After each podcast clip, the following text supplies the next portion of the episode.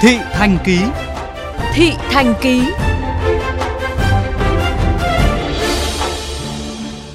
Thưa quý vị, hôm nay khoảng 120.000 học sinh lớp 9 và lớp 12 tại thành phố Hồ Chí Minh quay trở lại trường học trực tiếp sau nhiều tháng gián đoạn phải học online vì ảnh hưởng của dịch Covid-19. Được chuẩn bị và diễn tập từ trước, việc đón học sinh trở lại trường ở thành phố Hồ Chí Minh diễn ra chủ động, quy củ. Còn phụ huynh học sinh có người vững tin, có người còn bồi hồi lo lắng. Ghi nhận của phóng viên Huy Hoàng.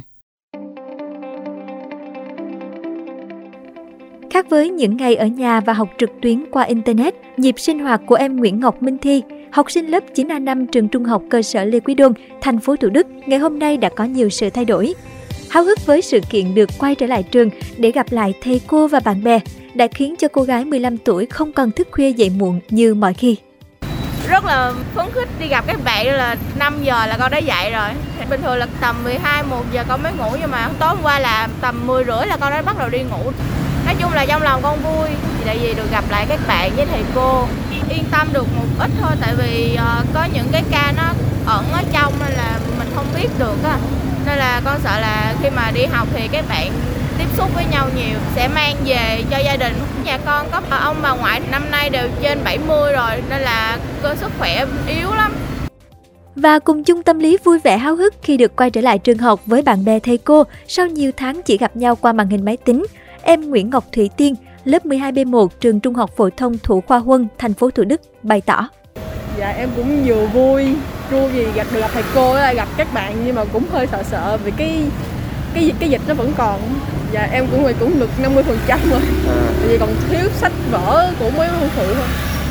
dạ cũng hơi thay đổi chút xíu là em dậy sớm hơn hơn thường ngày ờ, đi đến trường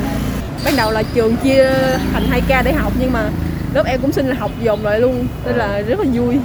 trong khi đó, tỏ ra khá bình thản khi đưa con đến trường, anh Lê Văn Bình ngụ phường 27 quận Bình Thạnh, thành phố Hồ Chí Minh cho hay. Dạ con cũng bình thường rồi giờ sống chung với dịch rồi mà phải chịu thôi chứ sao giờ. Ôi gia đình thì giờ cũng đi buôn bán, đi làm rồi cũng tiếp xúc đầy đủ hết mà giờ bệnh thì cũng phải chịu chứ sao giờ. Trái với tâm trạng háo hức của con trai khi được trở lại trường, thì anh Trần Thành Sang, ngụ phường 5 quận Gò Vấp, lại có phần lo lắng. Các bé thì háo hức rồi đó, vì ờ, nghỉ lâu quá rồi. Trở lại ở trường anh thấy lo lắng á, vì dạ. giờ dịch bệnh nó phức tạp mà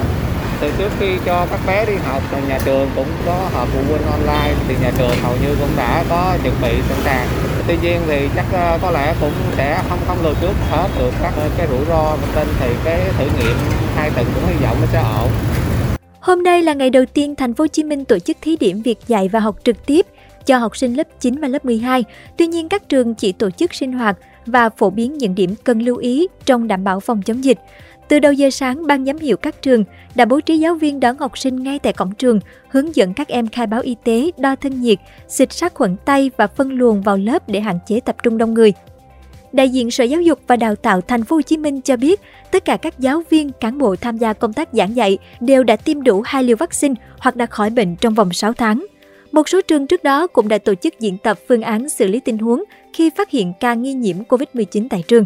Thầy Trần Thanh Tùng, hiệu trưởng trường Trung học cơ sở Lê Lai, quận 8, thành phố Hồ Chí Minh cho biết thêm